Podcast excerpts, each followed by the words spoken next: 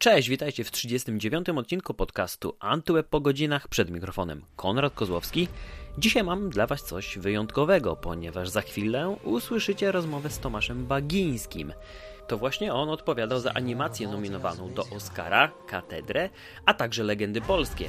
Teraz dla Netflixa przygotował już drugi projekt, którym jest serial Kierunek Noc. Wcześniej pracował jako producent przy pierwszym sezonie Wiedźmina i oczywiście tę pracę kontynuuje przy drugim sezonie, który właśnie powstaje. O obydwu projektach, a także aktualnej sytuacji usłyszycie za chwilę w wywiadzie z Tomaszem Bagińskim. Serdecznie zapraszam. Into the night. Przed nami premiera drugiego projektu dla Netflixa, którego roli występujesz jako producent. Już niedługo pojawią się odcinki serialu Kierunek Noc. Za nami mhm. premiera pierwszego sezonu Wiedźmina. Czy możesz powiedzieć, że któryś z tych projektów był bardziej wymagający, bardziej cię pochłonął? O, to jest ciekawe pytanie, bo oba, oba te projekty miały swoje wy, wy, wy, wyzwania. I no wiadomo, że Wiedźmin był pierwszym dużym projektem, który, e, w który rzeczywiście byłem za, zaangażowany zdjęciowo, więc tutaj ciężko przebić akurat pierwszy sezon Wiedźmina pod, pod względem ilości rzeczy też, których musiałem się nauczyć tak na, w takim bardzo, bardzo szybkim, szybkim tempie. E, to, co było chyba fajne w przypadku Kierunek Noc, to to, że a właściwie na planie kierunku noc wylądowałem bodaj dwa miesiące po planie Wiedźmina, więc miałem okazję odrobinę odpocząć i mogłem już od razu jechać na plan kierunek noc. I też kierunek noc jest pod wieloma względami projektem troszeczkę łatwiejszym do opanowania, bo był jednak projektem trochę mniejszej skali, mhm. projektem, który się dzieje w, właściwie w świecie współczesnym, a więc pod wieloma względami był troszeczkę mniej wymagający, taki, jeżeli chodzi o, o, o poziom realizacji, o mhm. skomplikowanie. I to też był projekt krótszy, no bo w przypadku Wiedźmina mieliśmy bodaj 186 czy 184 dni zdjęciowe rozrzucone mhm. na kilka ekip, ekip, a w przypadku Kierunek Noc, no to to było bodaj 53 czy 54 dni zdjęciowe. I w zasadzie to była, była poza tam kilkoma e, e, tygodniami, kiedy pracowaliśmy równolegle na dwie ekipy, no to zazwyczaj była to jedna ekipa, więc to było tro, troszeczkę wszystko takie bardziej w jednym miejscu, bardziej takie łatwiejsze, łatwiejsze do, do, do ogarnięcia. Więc pod tym względem było chyba e, to, to, to, już było takie, takie fajne doświadczenie, też po prostu takie fajne, fajne doświadczenie pracy, no bo też no Jason George, który jest bardzo, no, bardzo nam się udał, showrunner tego drugiego serialu, um, który podejmował większość decyzji kreatywnych, i, i ja no, byliśmy właściwie cały czas w jednym miejscu, w jednym ta, ta komunikacja była bardzo łatwa i, i, to, i to mhm. wszystko no, sprawiło, że ten projekt po prostu przeszedł jak, jak, jak meteor. Po prostu weszliśmy na plan, zrealizowaliśmy go, potem za, zaczął się montaż. Mniej więcej kiedy zaczął się montaż, ja już zacząłem czytać e, odcinki e, drugiego sezonu Wiedźmina, więc to się tak bardzo fajnie wszystko po, poukładało w ubiegłym roku, w, w moim takim dniu w kalendarzu takim, mhm. takim e, roboczym. I trochę podobnie to było w, w tym roku, no bo byłem na planie zdjęciowym Wiedźmina, jeszcze oczywiście do marca, do, do, do momentu, kiedy mhm. wszystko zostało zatrzymane wszędzie na świecie. E, a jednocześnie mieliśmy ostatnie telefony, ostatnie decyzje związane z postprodukcją Kierunek Noc, więc te dwa projekty się tak bardzo ładnie, fajnie na siebie w taki dobry sposób nałożyły, że, że na, na różnych, na różnych etapach. Mhm nie, nieprzypadkowo zadałem to pytanie, bo to są dwa zupełnie różne projekty e, i byłem ciekaw, który był właśnie z punktu widzenia producenta bardziej wymagający, bo tak jak powiedziałeś, przy Wiedźmie mamy większy rozmach, mamy chyba też większe oczekiwania i, i, i potrzeby widzów do zrealizowania w jakiś sposób, kolokwialnie mówiąc do dowiezienia, a przy kierunek nocy te te chyba wyzwania były y, zupełnie inne, bo był to pierwszy, ja dokładnie sprawdziłem, to jest pierwszy tak międzynarodowy projekt Netflixa, w którym mówi się w tylu językach, e, mhm. w którym bierze udział, e, w którym biorą udział aktorzy z tak wielu krajów. E, I, i, a pod kilkoma innymi względami jest to też projekt specyficzny, o tym też rozmawiałem z Ksawerym. Mhm bo tak naprawdę postawione tutaj było ten nacisk przede wszystkim na postacie, na ich charaktery. Tego świata mhm. zewnętrznego bardzo dużo nie oglądamy. E, jak wygląda właśnie z perspektywy producenta, bo o tym się bardzo dużo często wspomina, czy w materiałach prasowych, czy, czy w naszych notkach dziennikarskich, w recenzjach, że producentem danego serialu był ten i ten człowiek. Ale tak naprawdę za co odpowiedzialny jest producent? Ja być może zadaję bardzo proste pytanie e, dla ciebie, ale bo to jest twoja codzienna praca, natomiast bardzo dużo się wspomina o tym, e, kto pełnił rolę producenta, ale generalnie znajomość taka powszechna ról reżysera i scenarzysty jest o wiele szersza niż w przypadku producenta. Za co odpowiada producent? Jakie, jaka odpowiedzialność na nim spoczywa? Jakie obowiązki? No to tutaj jest e, zróżnicowanie między światem filmu i światem e, seriali.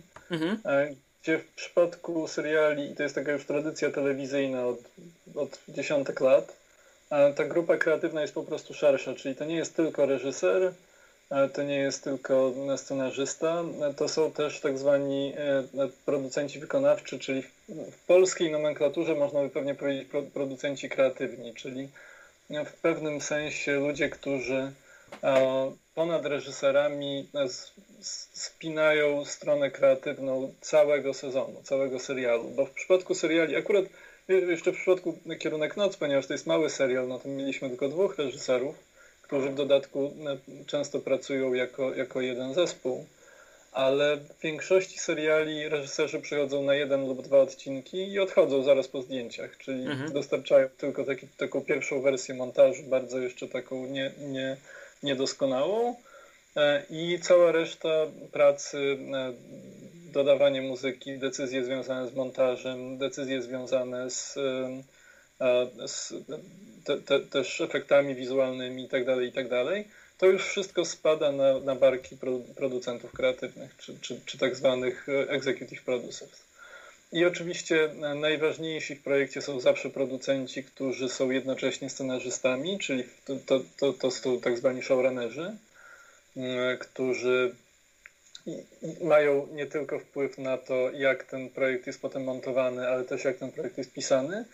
W moim wypadku ta, ta moja rola jest troszeczkę bardziej rozmyta, ponieważ ja rzeczywiście piszę, ale ja piszę głównie historię, czyli głównie jakby pierwszy etap um, projektu w przypadku takiego, kiedy się ten projekt sprzedaje, ale już scenariusz rzeczywiście należy do, do, do showrunnerów, no bo scenariusze zazwyczaj są pisane w tym świecie po, po, po angielsku i Wydaje mi się, że jeszcze no, nie jestem na tyle no, gotowy do tego, żeby, żeby dialogi angielskie po prostu pisać. Mhm.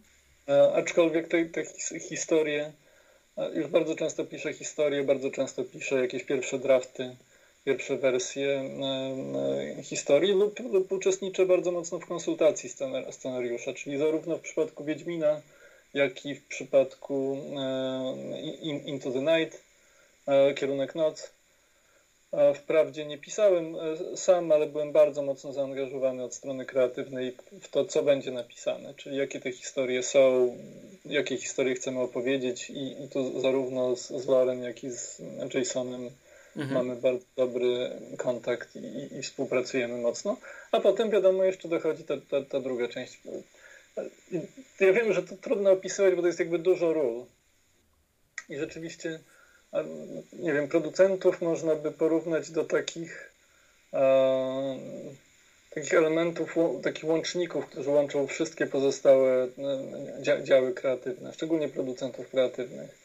E, a w przypadku serialu, no to, to też jest sporo odpowiedzialności reżyserskiej, czyli um, albo ja, albo Jason w przypadku Kierunek Noc zawsze musieli, musieliśmy być na planie.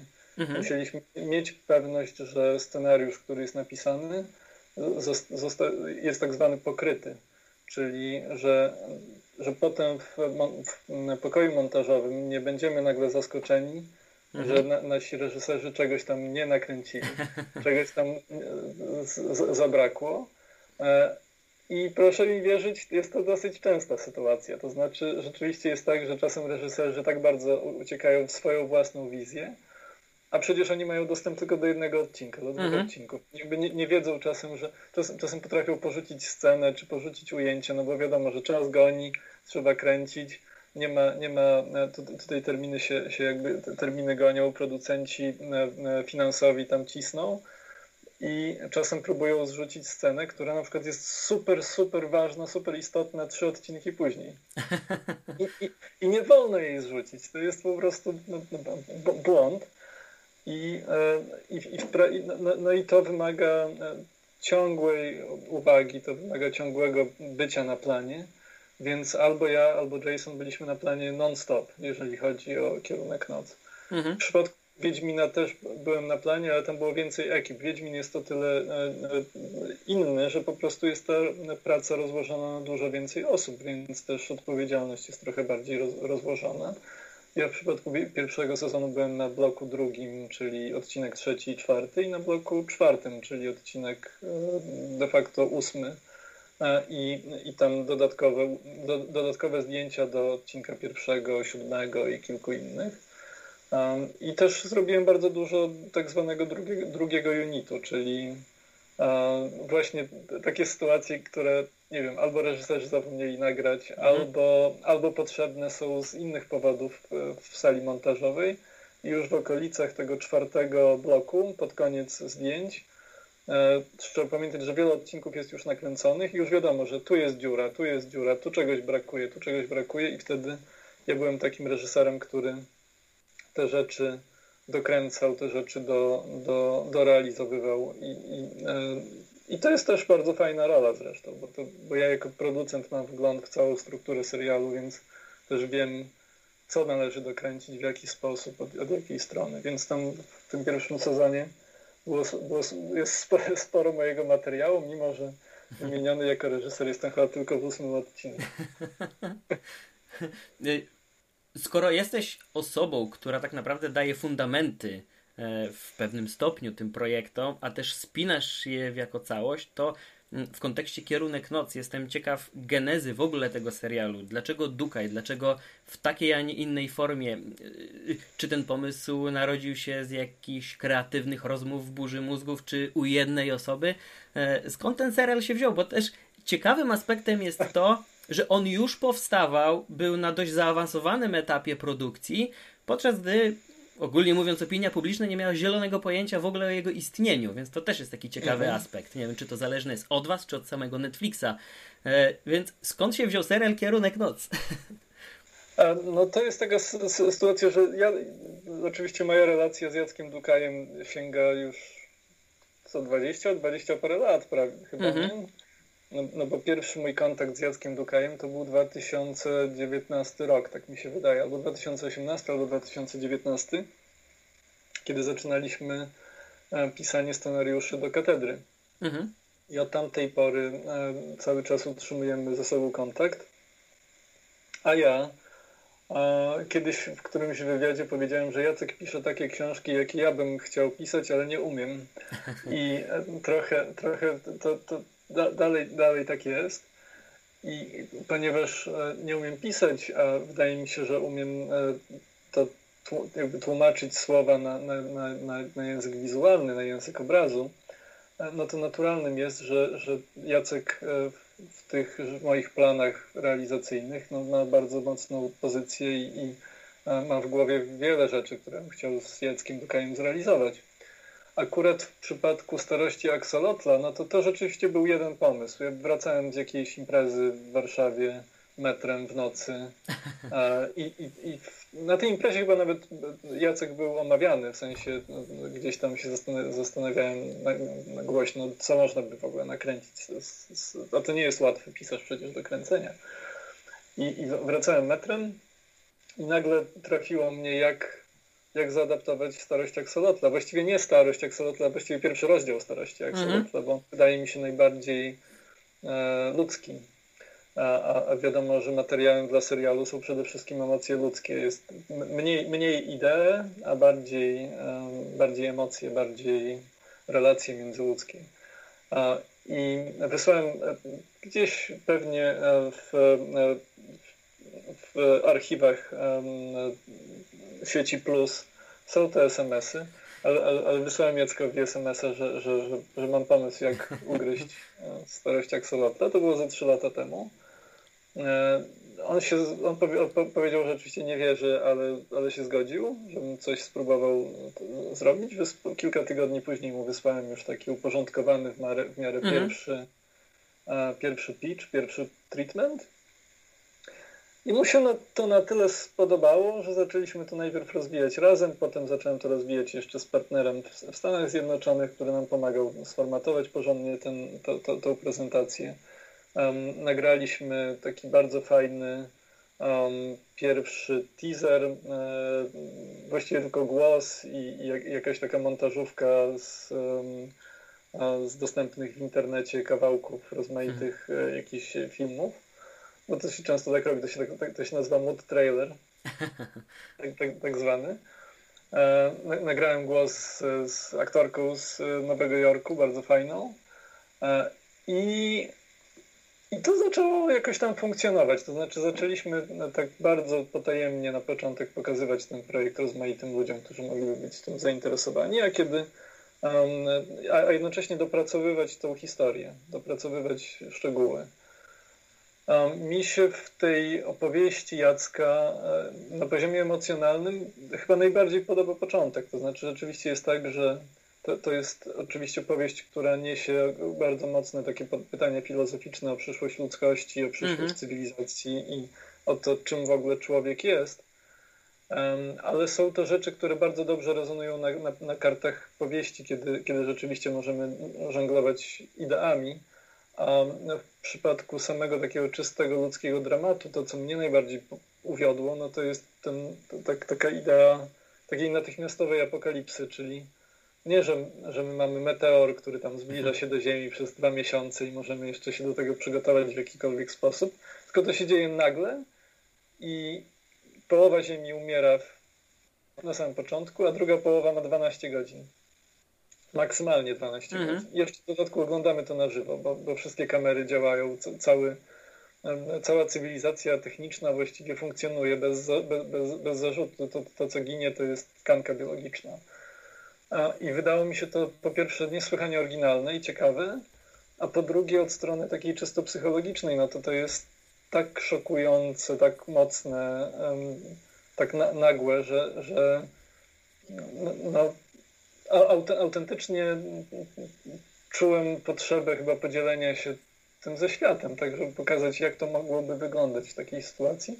Plus oczywiście jest tam ten, ten jeden akapit o, o tym, że jedynym sposobem ucieczki jest po prostu zapakować się w samolot i uciekać. Uciekać cały czas przed tym, mhm. E, przed, tym e, e, przed, przed tym promieniowaniem. I ja oczywiście zaraz sprawdziłem, jeżeli chodzi o samoloty, czy da się uciec, czy da się jakby lecieć szybciej niż Terminator. Mhm. Um, czyli ta granica światła i, i, i ciemności na, na Ziemi.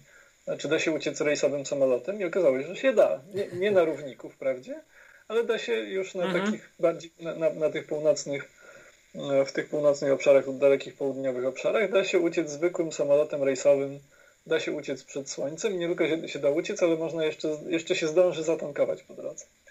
I Aha, czy, czy wszystkie te... Mechanizm Przepraszam, że zapytam, ale podczas y, seansu pierwszego sezonu też byłem ciekaw, czy te wszystkie lokalizacje, które są odwiedzane po drodze e, i dystanse między nimi, czy to jest wszystko zweryfikowane przez, przez, przez Waszą ekipę?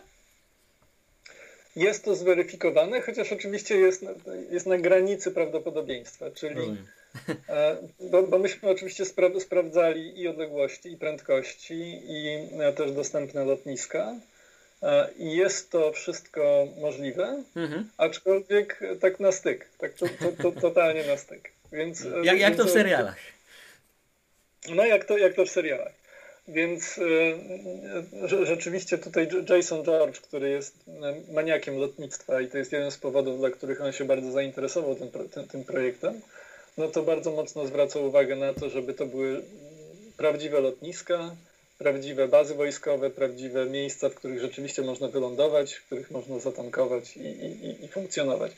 Także e, gdzieś tam wracając jeszcze do, do tej historii z Jackiem Dukajem, mhm. E, jak sprzedaliśmy Wiedźmina, no to Netflix e, zapytał od razu, producenci z Netflixa zapytali, czy coś jeszcze mam. A ja akurat jedyny projekt taki w pełni już przygotowany do, do sprzedaży, jaki miałem, to był Kierunek Noc. Pokazałem to i mi się to bardzo spodobało. Wprawdzie e, zmieniliśmy miejsce startu, bo początkowo to było planowane pod tam bodajże Los Angeles. Mhm. Więc zmieniliśmy to na Belgię. Wszyscy, właściwie co różnica, gdzie, gdzie ta apokalipsa się zaczyna. E, a to, co, to, co było, dla mnie od strony kreatywnej było tylko ważne to, żeby to było lotnisko, przez które rzeczywiście przewija się dużo ludzi i żeby ta ekipa w samolocie była międzynarodowa, bo to jest wa ważny element tej układanki, że mamy mhm. ludzi z różnych kultur, z różnych narodowości, którzy są zmuszeni współ, współpracować razem. Jak ktoś lata samolotami, to wie, że to jest że tak naprawdę to się nie chce z tymi ludźmi przebywać, prawda? Tak, no, tak naprawdę, w głębi duszy tam wsiadamy do tego samolotu i tylko chce się, żeby ten lot się jak najszybciej skończył. No, nie jest to grupa ludzi, z którymi się chce nawiązywać bliższe kontakty zazwyczaj. I nagle jesteśmy zmuszeni, żeby ten, żeby ten kontakt nawiązać, bo nagle ta przypadkowa grupa ludzi zostaje, jest, jest nowym zaczątkiem ludzkości, jest jedynymi ludźmi, którzy, którzy mhm. gdzieś tam u, u, uciekają.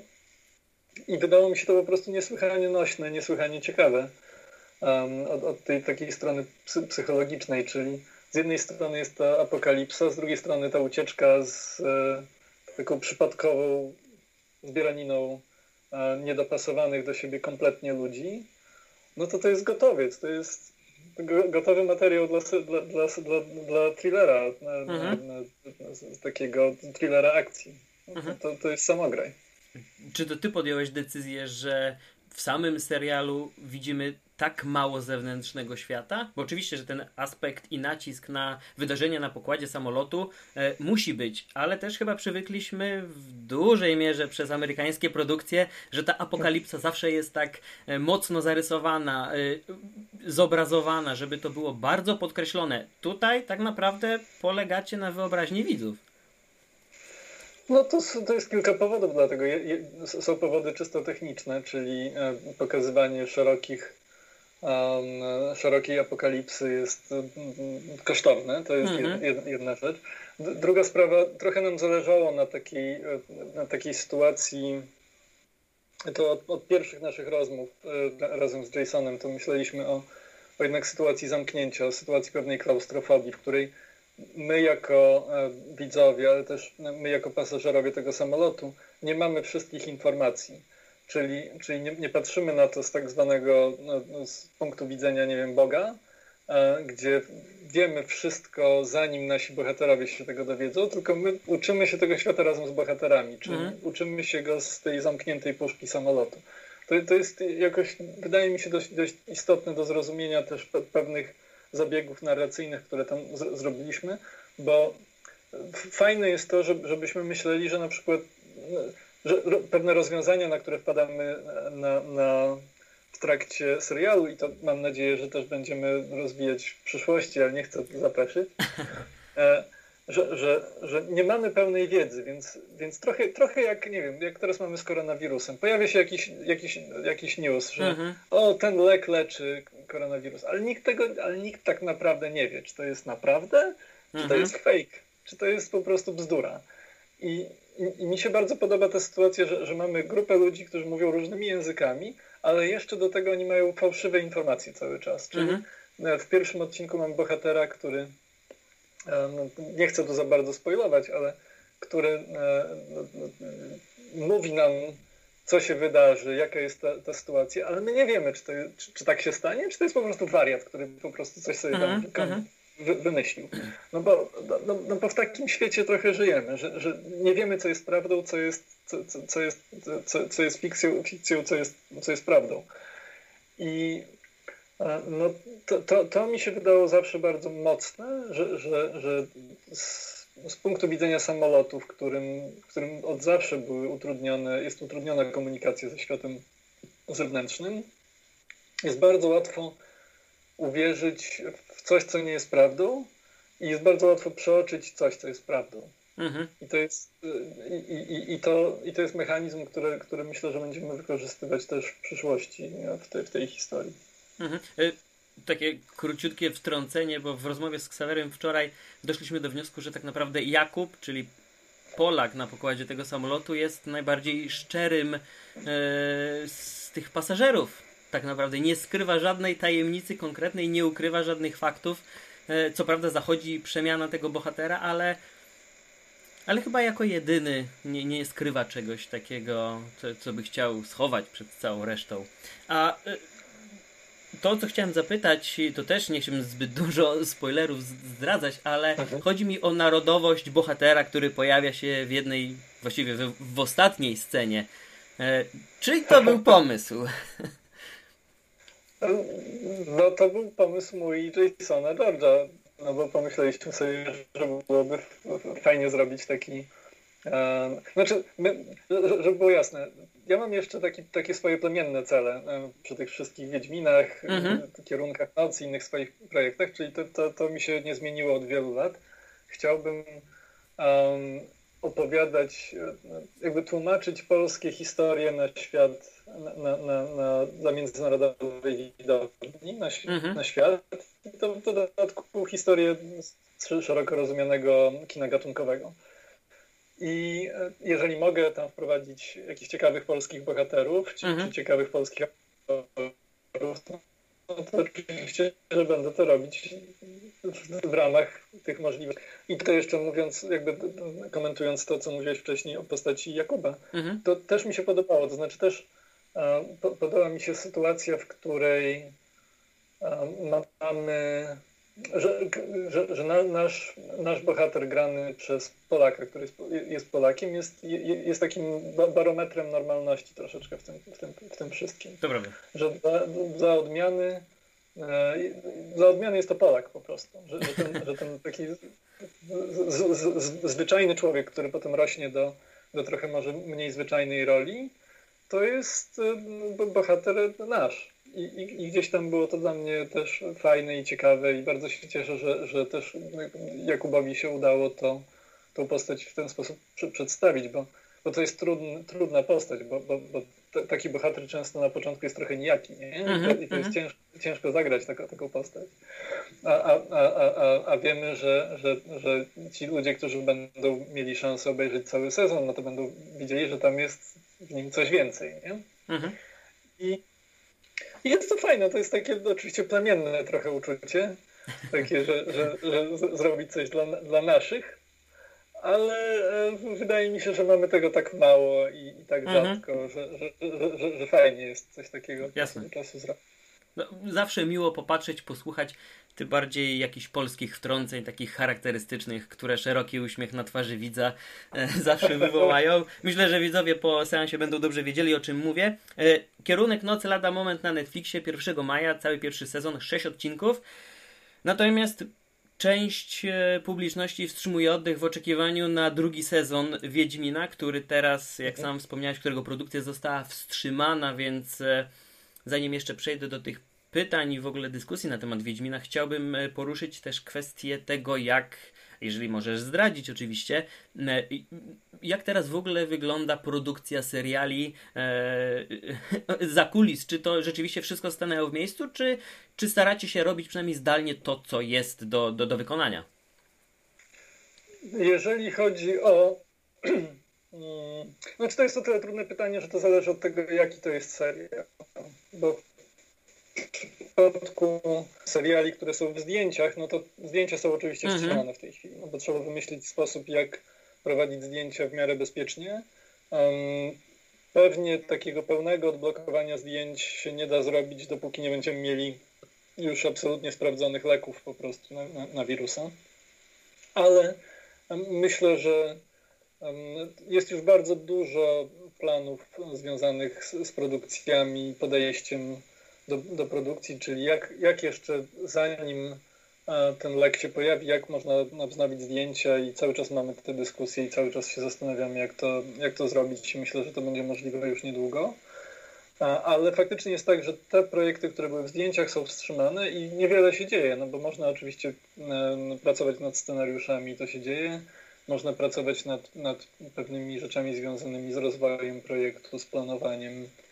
E, ja poza Wiedźminem mam jeszcze, miałem zaplanowane rzeczy zdjęciowo prawie na półtora roku do przodu. Mhm. Więc e, gdzieś tam cały czas te prace powoli postępują, takie, takie czysto przygotowawcze, też związane z technicznymi rzeczami, jak budżety i tak dalej. Ale dopóki nie będzie można wejść na, na plan zdjęciowy, no to, to będzie zawsze praca na pół gwizdka. To, gdzie się wszystko dzieje w, w miarę normalnie, no to to jest postprodukcja, czyli tam, gdzie już się udało zdjęcia zakończyć, no to prace postępują w miarę normalnie, bo większość firm um, zajmujących się postprodukcją, czy efektami wizualnymi, czy udźwiękowieniem. Większość z tych firm um, pracuje bez, bez przerwy. Mhm. W sensie da, dalej funkcjonują. Mhm. E, czy masz w zwyczaju czytać recenzje produkcji, przy których e, bierzesz udział? E, czasem czytam, ale ale tego jest dużo, bo, bo, mhm. bo, to mhm. też jest tak, że te produkcje, które, przy których biorę udział już w tej chwili dotykają, są dystrybuowane wszędzie na świecie. I oczywiście jest zazwyczaj pierwsze 2-3 dni, no to się coś tam jeszcze czyta, a potem już tego jest tyle i komentarzy jest tyle no tak. E, i, i, informacji jest tyle, mhm. że się raczej to, to odpuszcza.